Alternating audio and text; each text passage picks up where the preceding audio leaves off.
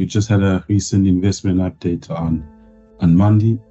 Um, overall, I think the the business um, does has been run uh, very well operationally. I think uh, what's what's probably the key concern around Mondi is that uh, it's the, it's the general outlook. It's a very commoditized business, um, a low producer on, on the space, but the issue is probably around what we're seeing on um, the key the key prices, so which we'll touch on. I think with uh, with a lot of capacity coming online, it's a bit of a concern going forward, and um, so it poses a risk. We think that given that Mondi as well is in is investing in capacity, it's probably going to have an adverse effect on on uh, returns on capital employed going forward.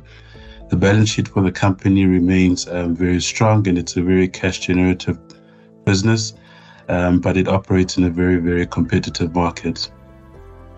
I think the key risk, as, as probably touched on, is uh, the key capacity that's coming in, and we think it's going to have an adverse impact on, on prices of the key commodities going forward.